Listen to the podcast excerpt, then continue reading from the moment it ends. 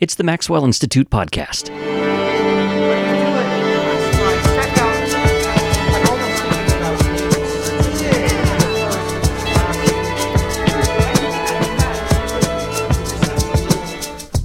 I'm Blair Hodges. When Latter day Saint apostle Elder Jeffrey R. Holland visited Oxford University in England last year, he became fast friends with the Reverend Dr. Andrew Teal of Pembroke College. The two of them hit it off so well that Elder Holland invited Dr. Teal to visit Brigham Young University.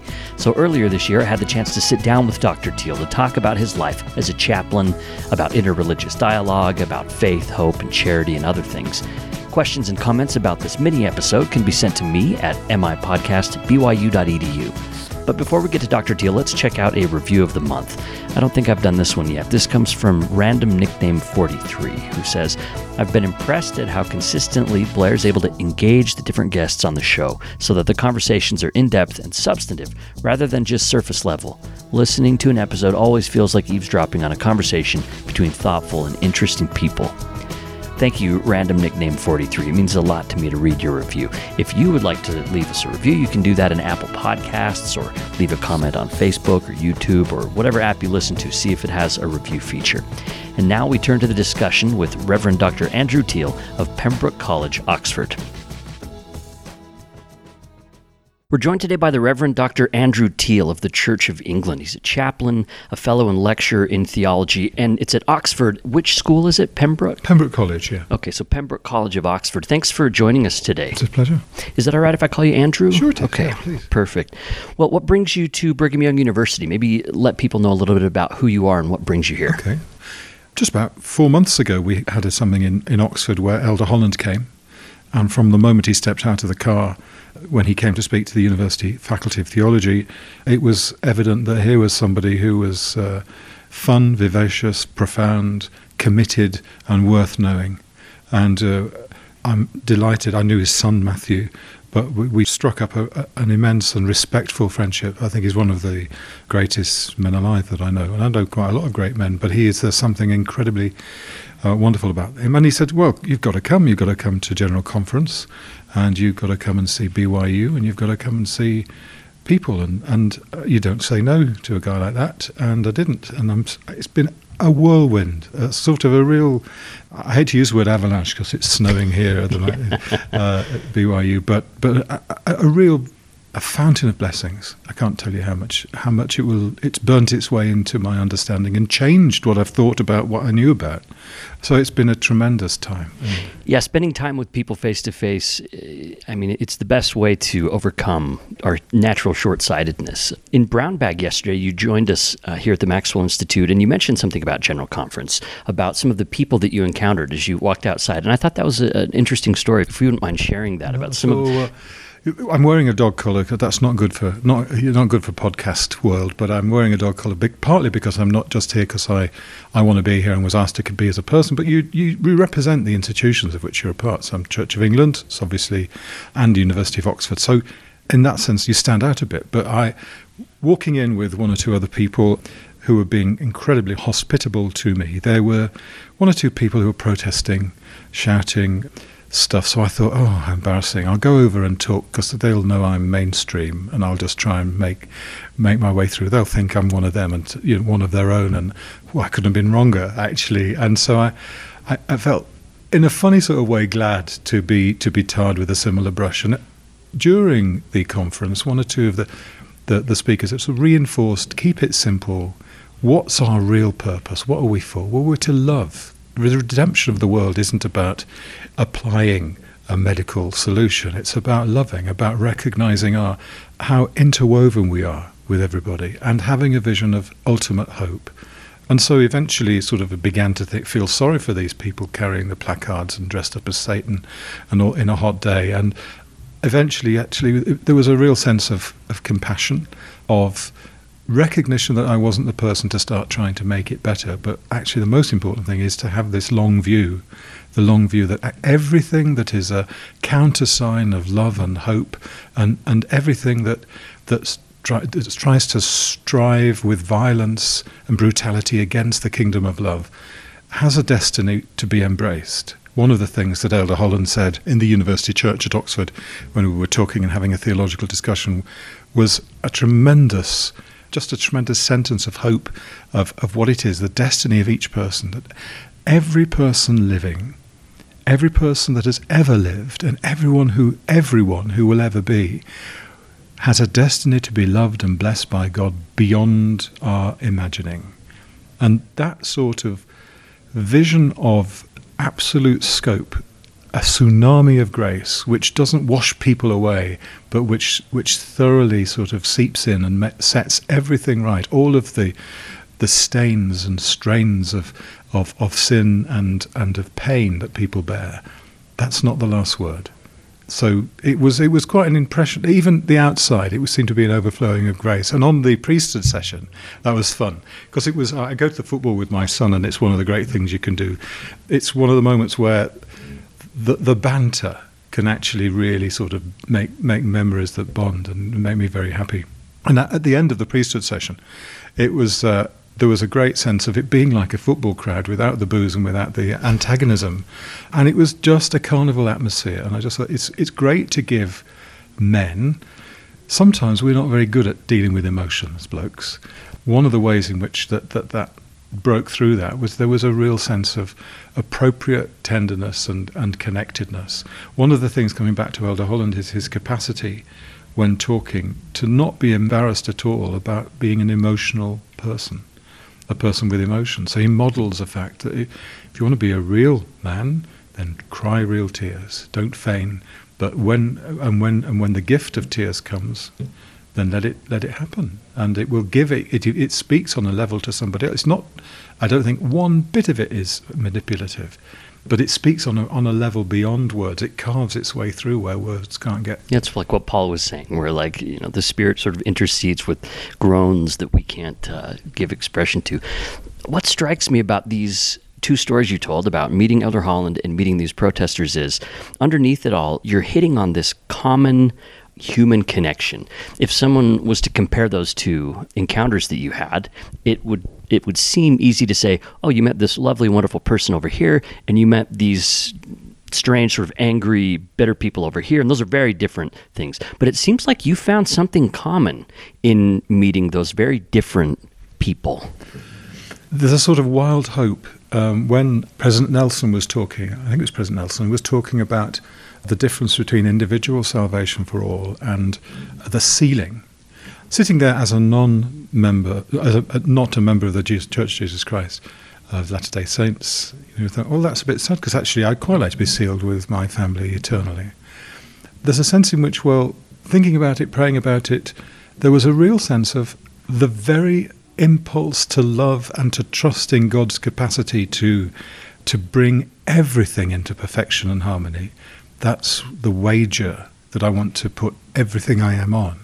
So it's it's not saying that I don't I don't contradicting the issue the wonder of the sense of assurance of being sealed, but there's another wonder which is well it's hoping against hope that God will be victorious, but not just for me and my family, but for the whole universe, the whole created order will be brought to a harmony which we cannot perceive. And it seems like you're starting to get a glimpse of that perception in your attitude toward those protesters, going to walk up to try to fix the situation, yeah. then being surprised by their humanity, and even if they don't change in that moment. You know, I thought I, your questions made me realize I think I learned a bit of respect for them. I don't mean respect for what they were doing, but recognition that it's not, it's not, I, we can't fix everything all at once. And, and me trying to do that would actually disrespect them because it, you know it, it's not where they're at. So there's a sense of discernment, yeah. perception that well other members of the Church of Jesus Christ were were walking past and some were singing. Uh, there wasn't a there was no antagonism, and that, that this was almost a model of trust.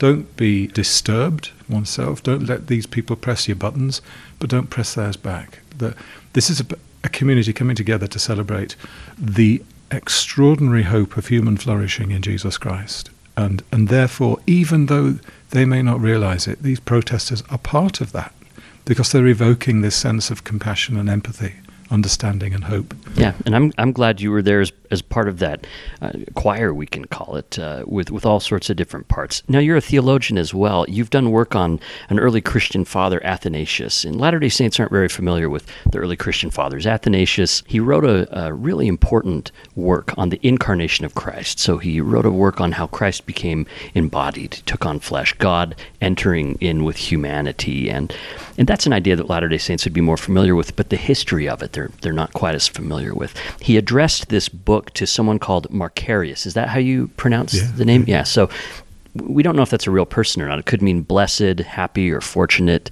But he wanted to present to this person a rational case for the Christian message, right? He wanted to lay out sort of a reasoned case for Christ. I think that's important work. Are there risks to that kind of work? Are there risks to being a theologian?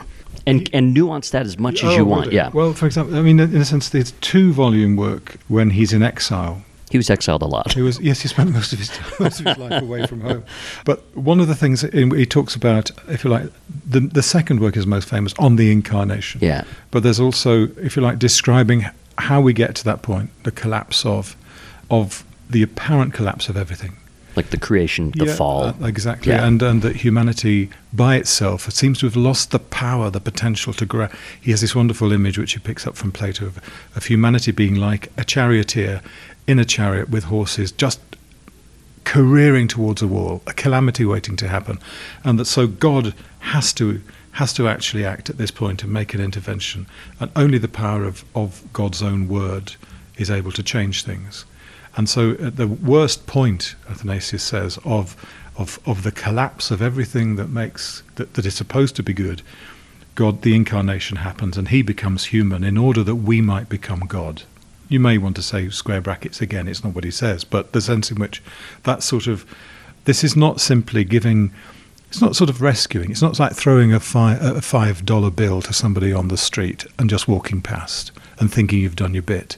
It's really sitting down beside them, listening to their pain at, at great risk and helping them to get up and walk. And taking them to that hotel and paying the the innkeeper and saying, "Here, this is for tomorrow, and I'll be back." Yeah. yeah and anything, any other costs, uh, yeah. they're, they're sorted. So the salvation isn't like just a pat on the head. It's not a, a gong that you get, you know, when you've done a long service award, and it's not a, it's not something you that you own or possess. It's too big a gift for that for Athanasius. It's about your very self. That that in fact who it's on the level of being, not on the level of possessing or doing, but who we very who we really really are at our core. Um, and I think that fits very much into a reading of both an understanding of humanity according to the doctrines of the Church of Jesus Christ Latter Day Saints and salvation. That in fact there is this the reality of what one of our student, one of your students has just dis- used the word respecting the reality of fracture. I think that's a fantastic phrase. Whilst trust in ultimate gathering and healing. So looking at the reality of a collapsed and collapsing and, and pointless world, but but only ever through the spectacles that actually all of this is going to be made thrilling and, and vivid with the very presence of God. So that's the question I have then is with that with that general salvational narrative in mind for, from Athanasius. Then we get down to nitty gritty little points, right? And how far deep down can we go with reason? Are there limits to that? In other words, like when we're doing theology, we're approaching God rationally, and and are there are what are some of the dangers and risks of that? Language of paradox here, because at his best, Athanasius says some, you know, is saying anything that we can say or think about God. Don't for one moment think you've got it taped you cannot wrap God up. So, so the best thing we can say about God is to, is that what God is not, the so-called uh, tradition called apophatic theology. The best thing, so God is not, you know, well, whatever. But to, then he goes on to to say, and the best f- language, the best, if you like, the best way of, of, of describing this is in, in in connected up doctrines which prevent you from from just taking one bit and thinking that's the, the lot. The, the, irony is the doctrine of the Trinity emerges from this, and the and the whole the creed or symbol of Nicaea. The, the irony is this this then becomes taken to be the literal benchmark, the litmus test of orthodoxy. I do not think that Athanasius or the great fathers like Gregory of Nyssa and others, for one moment think that their uh, articulation of a creed is what should be worshipped.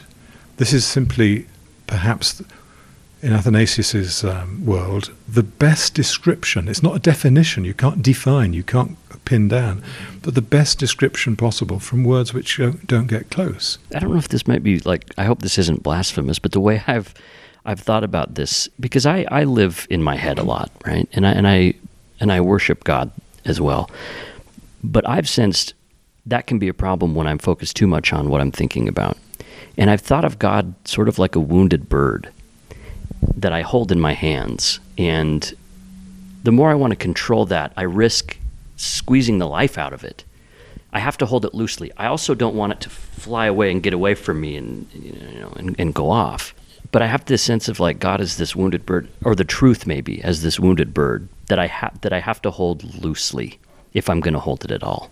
And when it heals enough, it will fly. We won't possess it. Right. We But won't possess yeah, it. yeah, that's have to, we the- have to bear it. Yeah, the end of and so the end of this exercise isn't so I'm always so I always have it in my hands. It's it's it just keeps me in relation to it Yeah. long enough for it to be able to fly and So, yeah. so language about God is less about learning the right vocabulary or the right words than, than it's almost like a grammar of a language, a way that Yeah. we can learn. We can learn to actually place ourselves and and so for if people think. and I, I, I am uh, in many ways orthodox in theology and, and worship, but if we if I for a moment think I'm worshipping the doctrine of the Trinity, I think that's called idolatry. yeah. The whole point of this is to push you as far as you, you can and then say, right, you've got to let go of the bird and, and cast your hope and your love and your worship on the Father and the Son in the power of the Spirit, not on a doctrine, however wonderful it seems. Yeah, there's it's there's always a remainder. We have this we have this vision of a world without remainder, of this belief system without remainder. We want the equation to, and, and I just I I don't feel that way anymore. I, I've had to learn to be comfortable with Do I, remainders. do, we, do I really know God well enough to tell other people that they're wrong? That's the other thing, you know. yeah, yeah. For me, the search, the search, and the cultivation of of a relationship with God has superseded the need to correct or. Hmm. Or even to be correct. Yeah, yeah, because it's because it's something you live, not necessarily something that you have and, in and your that head. sort of process thing, which I think Elder Nel- President Nelson spoke about, about that sense in which a process, not not an instant. Yeah. So the process of redemption. Somebody asked a question of me yesterday about how how do we know when we're asking the right or saying the right theological questions, and I think at the end of the day we don't. But if you're a dad or a mum or you have a you know dear friend, whatever whatever your circumstances, you delight in in people being who they are in your presence, even if they're way off.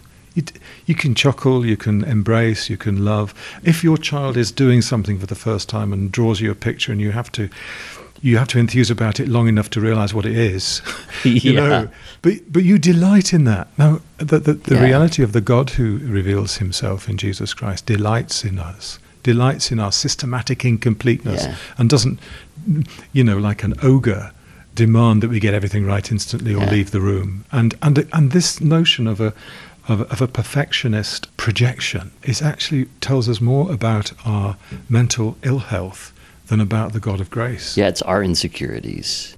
That's Reverend Dr. Andrew Teal of the Church of England. We're talking with him today here at the Maxwell Institute, where he's visiting from Oxford.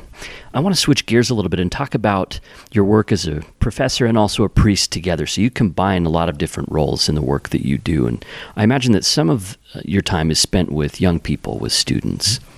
a lot of my time. Um, it, being a chaplain to a college, a college, you know, that f- f- what were we, sixteen twenty four? So it's quite. It's that's one of the modern ones, um, but it's a, it's it's a, a minister to a whole community.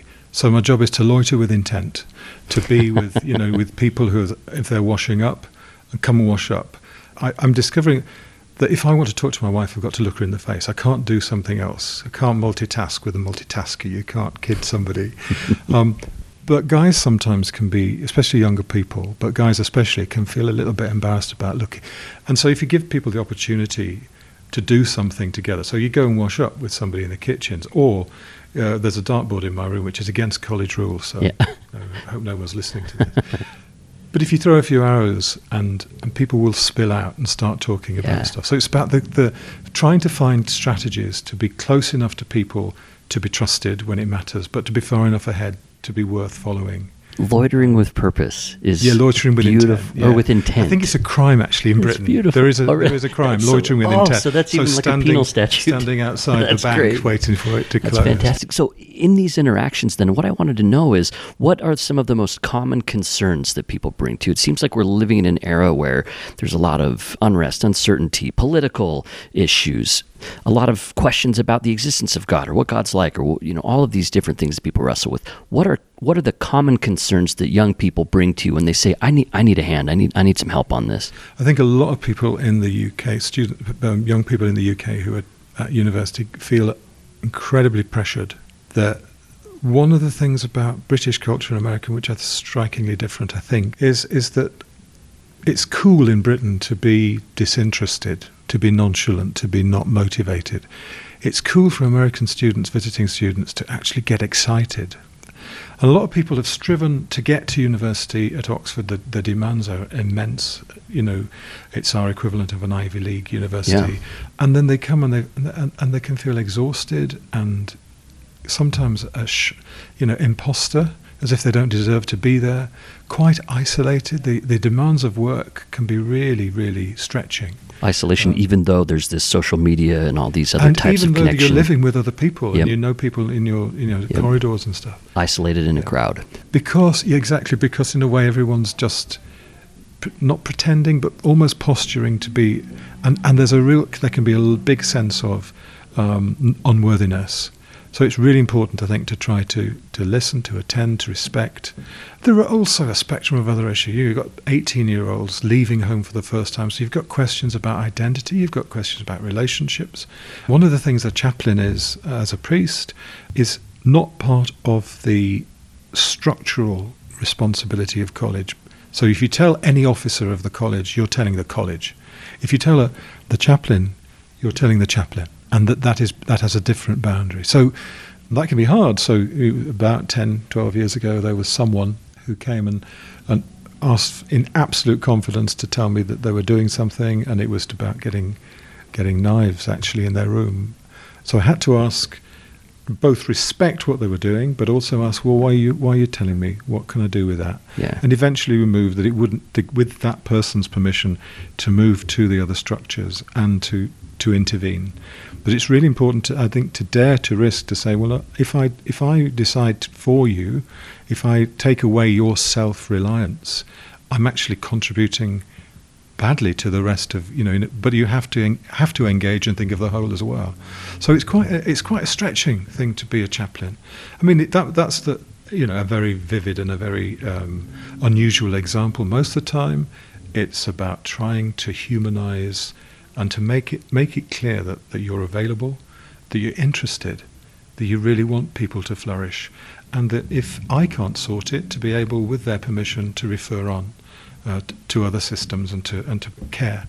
So that's that's great. I love being a chaplain actually because it's unpredictable, and it appeals to my short attention span because things happen and I have to think quickly about it. That's the Reverend Dr. Andrew Teal. He's joining us here at the Maxwell Institute, where we had a brown bag event, and you also went to general conference. You're uh, meeting with different uh, members of the church and leaders of the church, and it, it's a real treat to have you here. And I know Spencer Fluhman, our director here, has has already started dropping hints about wanting to have you come back. So I, I You hope try and stop me. yeah. okay, good, good. The last thing I wanted to talk about here before we wrap up is the idea of interfaith discussion in general. And, and to tie it back to Athanasius, someone that you study, he was no stranger to controversy himself, right? So, you know, what he defended ultimately became central to Orthodox Christianity. But at the time he was writing, he was in the minority. He was sort of seen as a heretic. He faced a lot of persecution. Today, the stakes are a little bit different. People in our two countries, at least, aren't generally exiled or face these kind of things, but there is still religious tension. There's still religious disagreement. So I wanted to hear your thoughts about how to deal with those kind of dynamics and, and how your conversations with Elder Holland from, from our church have, have played into your efforts. Okay. I think there's several steps. I think the base fun- foundation is religious freedom. We have to be a, society which uh, en- encourages and supports and embraces religious freedom, freedom of, of for you to think differently about God than I do. Uh, and then after that comes, well, what what about the humanity? Where where might an encounter like that lead us? Might it actually lead me to understand how different people's takes on God can make me realize that actually, oops, I haven't got it all, all taped up. One of the things we do in, in College Chapel every Sunday, we have members of different denominations and even different religions come and speak within the framework of Anglican choral evensong. One of those speakers was uh, an imam from a local Muslim community, and he came and we tried to. Uh, you know, we were, he wanted us to do the service that we normally did, but we asked, he asked a girl to do the call to prayer, uh, the Islamic call to prayer, as the introit as we walked in before the organ. Hmm. Now, he said vi- very vividly, he said, as a, I come as a Muslim, I speak as a Muslim. This is not my faith. However, for me to be the best Muslim I am, I need you to be the best Christian you are to the congregation. I'm not coming here to try to, to, to change you into a, Muslim, but I'm neither am I coming here to try and water it down into a into a third thing. I want you to be who you are. You will make me become a better Muslim, and me being a better Muslim will make you be a better Christian. And I think that's the, in a way the longer view, the bigger view, where religious freedom starts a path of religious affirmation and then appreciation and and love so that we can then act together. Think of New Zealand recently. I don't know yep. um, whether that's been known about. Oh, it is. The, it's very known The Prime here. Minister of New Zealand and the people, the Christian people of New Zealand, how she's handled that with compassion and yeah. openness. It's great and, leadership. And apparently, Muslims in, in New Zealand have said there isn't a safer place to be a Muslim now. when Christian people went and, and protected mosques yeah. after that and stood outside. So put themselves as barriers and, and that sign of solidarity. I think so. So first of all, religious freedom, then appreciation and tolerance, and then uh, mutual mutual love. So those are the stages. And that's what I want to be part of. I, I told uh, people, um, very honoured to have dinner with Elder Holland and Sister Patricia Holland on Monday night together with the chair of the Court of the Twelve. And I commit myself as an Anglican and, and as somebody in Oxford to be part of, to do everything I can to be a part of the reconciliation of our communities because it matters.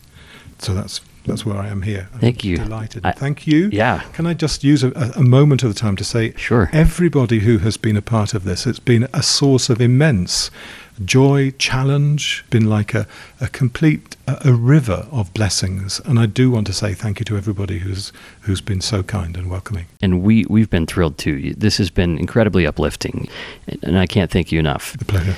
Uh, that's the Reverend Dr. Andrew Teal of the Church of England. He's a chaplain, a fellow, and lecturer in theology at Oxford, Pembroke College in particular, and hopefully uh, in the future, we'll have an opportunity to talk again because you and I have a shared interest in disabilities and theology as well. So we'll kind of put that out there as a teaser. We want to continue conversations with you. And until then, I'm Blair Hodges. This is the Reverend Dr. Andrew Teal, and this is the Maxwell Institute podcast.